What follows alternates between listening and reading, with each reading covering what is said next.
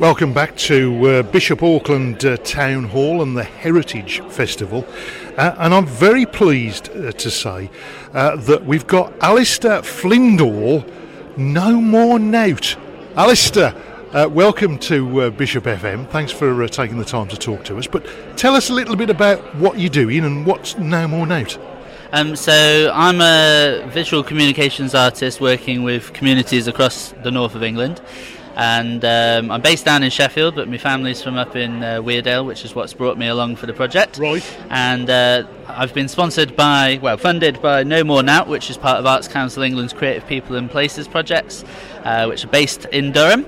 It's um, a great title, by the way. It is. They've just rebranded, so they were called East Durham Creates up until last Tuesday. So they've just changed their name to be a bit more farther reaching into the rest of Durham, because traditionally they've worked around Peterlee and Shotton area. Yeah. Um, and this is actually their first project that they funded for South Durham. So um, it's been fantastic. We're basically doing a project around footballing heritage um, in right. South Durham region, um, and we're focusing on Bishop Auckland primarily, but then also looking out to your Crook, Willington, Shildon, and the likes.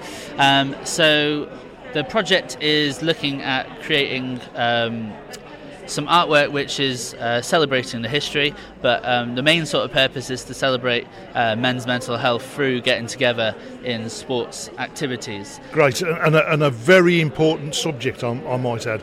Yeah, exactly. And um, I think uh, the target audience that we're mostly working with at the moment are the people that archive and collect all of the memorabilia. So in Bishop Auckland, you've got the Football Museum, which there's an exhibition at today um, of work that I've created both myself and with Bishop Auckland College this week.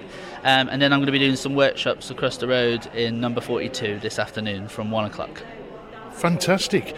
Uh, so you've got a lot going on, so people can come down and see and talk to you and yeah, and I'm really open to hear any stories people might want to share. Um, able to take recordings of anybody who wants to come and talk about their sort of footballing heritage. It doesn't have to be about from yesteryear because most of the project is looking at the elite amateur years of the 50s and behind that.